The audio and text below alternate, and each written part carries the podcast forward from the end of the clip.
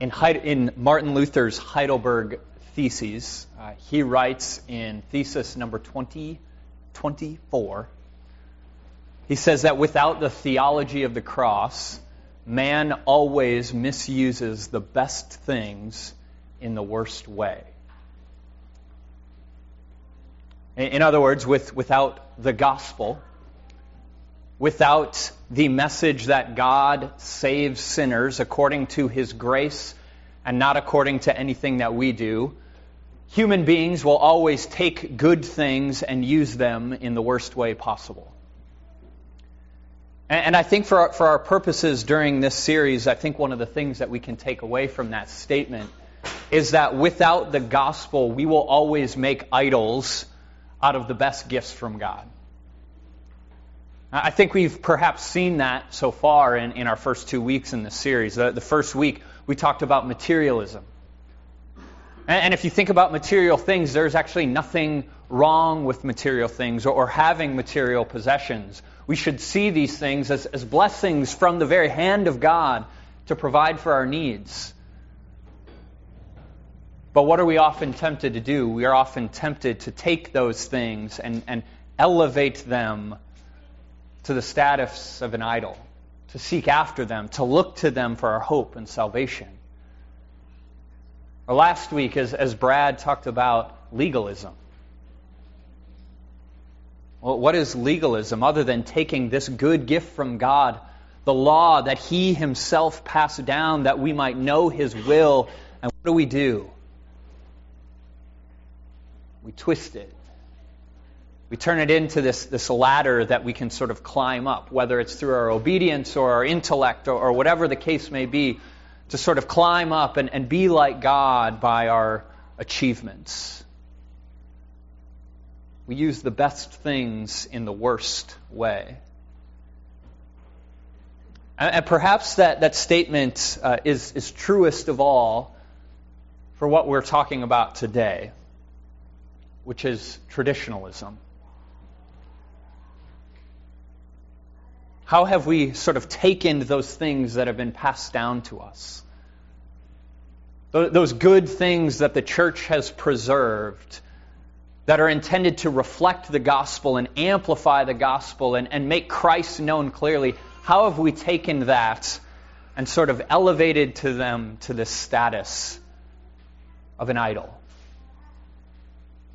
of something that if, if we just observe this or, or, or follow this rite or this ritual, then the church will be just fine. Then my life will be okay, rather than trusting in the God who saves us. Now, I want to be clear about what I'm not trying to say this morning. I want to be clear that, that my, in, my aim here is not to sort of advocate, let's kick tradition out the window, burn the hymnals, get rid of the liturgies, get rid of the organ. If I was going to preach that, I should have done that like two years ago before we got a new one. It's not at all what I'm, what I'm trying to say. This is not me saying, you know what, I've, I've been here a little while. It's time to tell people what I really think. But rather, I want us to, to instead take a moment to, to sort of distinguish between those good traditions and then what happens when we worship them in traditionalism. My goal is that, that we together as a church, by reflecting perhaps on those ways where, where we have maybe trusted in the wrong things, we might learn to, instead of using the best things in the worst way, learn to use those best things in the best way, which is to amplify Jesus just to proclaim Jesus and reflect Jesus in everything that we do in our lives together as God's people. And so maybe the best way to learn how to use the best things in the best way is to first start with the one who actually does have the ability to save us. And that's the words and the promises of Jesus. Matthew chapter 15. Jesus is interacting here with the Pharisees Verse 1 says Then the Pharisees and scribes came to Jesus from Jerusalem and said, Why do your disciples break the tradition of the elders? for they do not wash their hands when they eat. So, here by this time in, in Matthew's gospel account, Jesus has, has sort of made a few enemies. He started to, to challenge the religious leaders. He, he started to challenge the Pharisees and the Sadducees and the scribes, the, the religious elite of his day. And he's called much of their, their holiness, much of their practice and their claim to authority into question. And, and so they're looking to trap him. And so far, he's been pretty good at making a defense of, of who he is and what he's saying on the basis of the scriptures. And so now they've said, okay, let's get him on tradition. We've seen Jesus and we've seen the way he operates and, and the way his disciples live, and we've noticed that they don't follow one of our traditions. They don't go through the, the requisite hand washing ritual before they eat. Now, there's one thing worth noting about this particular accusation. Is if you look to the Old Testament and, and you look to the Torah, particularly in Leviticus and, and in Exodus, where many of these, these laws are given, in the Old Testament, there is no single law about washing your hands before you eat. God never gave that command to his people. There were some specific commands given to priests about their practices of hand washing during their temple service, but nothing about all of God's people. No law given saying you must wash your hands before you eat. Now, we maybe adopt that for, for different reasons, for health purposes, but in terms of, of purity, they had nothing. But you see, where this tradition arose from was sort of this exposition on these laws that had been given specifically to the priests.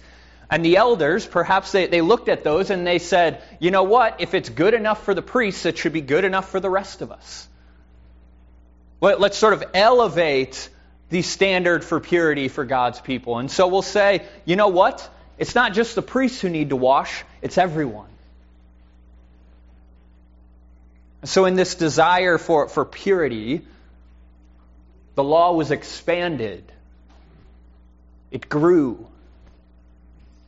It wasn't just the words of scriptures, but, but the traditions on top of them that the people were required to follow. And so they come to Jesus and they accuse him. You say, You don't follow the tradition. You must not care about purity and cleanliness like we do.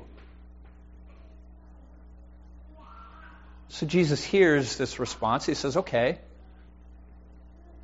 you want to talk about tradition? Let's talk about tradition. Verse 3.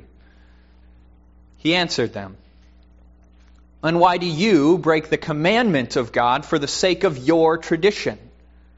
For God commanded, Honor your father and mother, and whoever reviles father or mother must surely die. But you say, If anyone tells his father or mother, What you would have gained from me is given to God, he need not honor his father. So, for the sake of your tradition, you have made void the word of God. You want to talk about tradition? Let's talk about the way that your tradition gives you excuse to ignore the clear command and instruction that God has given.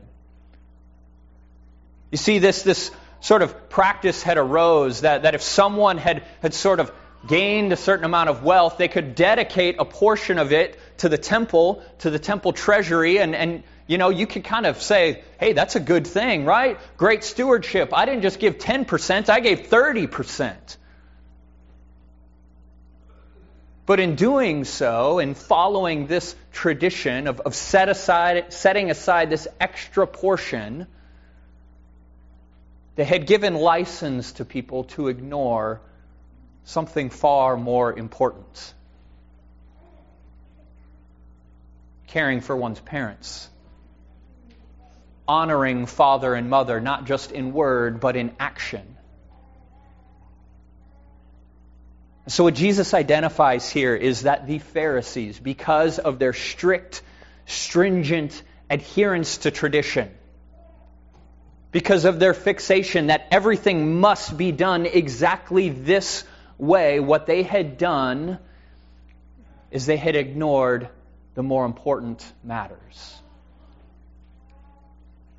I think that's a, good question for us to ask. Is if we're asking ourselves, what is the difference between tradition versus traditionalism? Is this question, have we observed tradition to the extent that we are more concerned with tradition than we are the clear commands of God's Word? Are, are, we more comfortable or more concerned with, with preserving a certain way of doing things than being obedient to what God has called us and given us to do? You see, when we use our traditions as a means to justify ourselves or, or puff ourselves up, if they become this point of pride for us where we look at ourselves and we say, oh man, I know divine service setting three by heart. I don't even need the hymnal when we sing that service. There's nothing wrong with knowing liturgies by heart.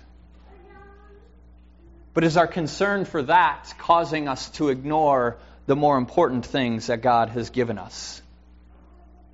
Have we ignored the weightier matters? Have arguments so over, over whether or not we use a screen versus a bulletin versus a hymnal, and if it's a hymnal, which hymnal? Forget LSB, we use TLH. Has that caused us to ignore the more important matters?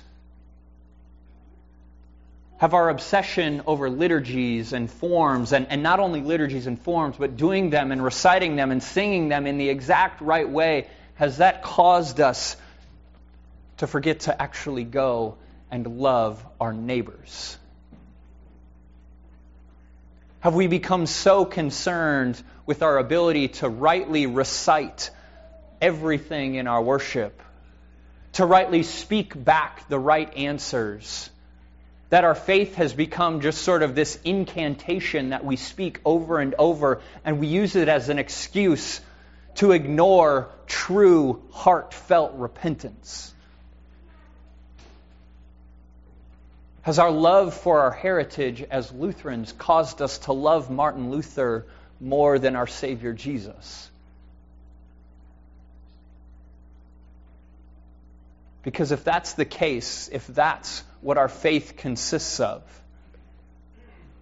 then Jesus' harsh words to the Pharisees may also apply to us. Verse 7 You hypocrites. Well did Isaiah prophesy of you when he said, This people honors me with their lips, but their heart is far from me. In vain do they worship me, teaching as doctrines the commandments of men. They honor me with their lips. They say the right words. They can speak all the pieces. They can say it in the right order, but I don't know where their heart is. Their worship is vain. You see, the thing about traditionalism is it allows us to sort of maintain this outward appearance of godliness without true repentance, without true love for God and, and true love for our neighbor. When we use tradition as a way of justifying ourselves, we have just created another idol, another God to worship, rather than worshiping the God that all of our traditions have always been meant to point us to. Now, I have to admit, as, as harsh as Jesus is to the Pharisees here, there is something about what they've done that I can't help but sympathize with. You see, because much of what the Pharisees practiced and, and the religious elites in Jesus' day practiced, it came out of looking back at Israel's past and realizing where they had gone wrong. Right? Think of all the stories of, that we read in, in 1st and 2nd Kings and the words that we read throughout the prophets. What had Israel done? In many ways, they had sort of forgotten their tradition. They had forgotten who God had called them to be. They had abandoned the commands He had called them to follow, and they had run off and they had worshiped the gods of other nations. And because of that, what came? A lot of bad stuff exile, captivity, enslavement. All of this was born because Israel had completely forgotten who they were. And so, what did the Pharisees do? They looked back and they saw, okay, we've seen the mistakes that we've made, and we don't want to go down that road again. So we are going to cling all the more tightly to tradition. And, and we're not just going to require the laws that God has given, we're going to create our own to make sure that we don't even get close to infringing upon those laws. But the traditionalism, it was born out of fear. It was born out of fear that if they messed up again, all of those same bad things would happen. And I think that's often the case for us, isn't it? Fear is often the mother of traditionalism. Our traditionalism, it is born out of this fear that if we break from this, or if we change any of this, or if we do something a little bit differently, everything is going to go off the rails and we look in the world around us, and, and maybe we don't see the problems in our past, but we see the challenges of our future. We look around us and, and we see, you know what? The world has changed, and it is quickly, quickly changing. New ideas, new technology, new everything all the time. And, and maybe we are afraid of how the church is going to operate in the future. Or we're afraid that the world is increasingly less like us. And so, in that fear, what do we do? We cling all the more tightly to the past. We, we cling all the more tightly to those traditions, and we tell ourselves if we could just go back to the good old days, we'd be okay. And if we just did things like we did them when I was a kid, we'd be okay. But if that's what we're doing, we are not trusting in God to preserve His church as He's promised. We are not trusting in Jesus to rescue us as He's promised. We're not trusting in Him to defend us like He's promised. We're trusting in our traditions. We're trusting in ourselves and our ability to preserve and endure, not the God who promises we will endure. And so our fear, it, causes us to long for the past. And in longing for the past, we may end up ignoring what God has given us to do right now in the present. A man by the name of, of Jaroslav Pelikan writes uh, in his book, The Vindication of Tradition.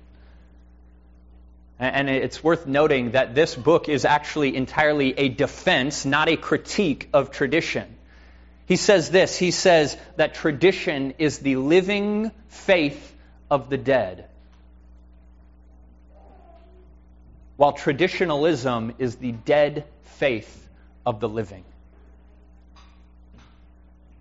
Tradition is the living faith of the dead. When we observe tradition, what we are doing is we are allowing the past to inform us, to shape us, to encourage us.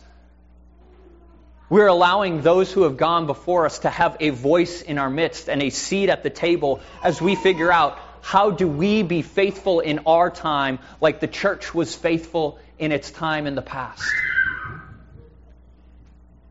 But what traditionalism is it does is it ties us so heavily to the past, so heavily to what was gone what has gone before that the past isn't informing us anymore, it's enslaving us.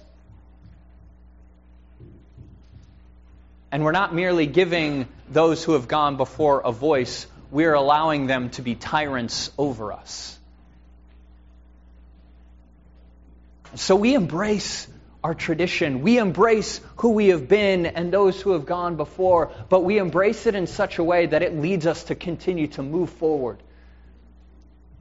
To ask ourselves, what is God calling us to right now, here in the present? Who is He calling us to serve? Who has He given us to love? Where has He made a way for us to reflect the gospel now like it was reflected in the past? Because we have a God who's not stuck in the past. He doesn't live back there. We don't have to go back to some good old days for Him to be with us. We have a God who promises He is present with us right now. In the midst of our fears, in the midst of our uncertainty about how can we be faithful in our day, we have the promise our God is with us. In fact, that is the very truth that is at the heart of our practice of worship. That's the truth that God's people have gathered around for generations. This promise that our God is and always will be with us. And so when we worship, we are not entering into just some relic of the past. But rather, when we gather in worship, we are gathering together as one people to remember that promise that our God is with us. That's why we gather each and every week. And what is the, one of the first things that we do? We confess. We recognize the wrongs that we've done, how we have wandered astray, and we confess in the promise that we're going to hear absolution. The promise that Christ's death is enough for you, that it has made a way for you, and because of that death, you have been declared perfect and righteous, and in that, God has drawn near to you. And when we confess and hear absolution, the past is brought into the present. Sins are forgiven right here, right now, because God is still with us. And we read the scriptures because in the scriptures we remember that faithfulness of our God in every generation.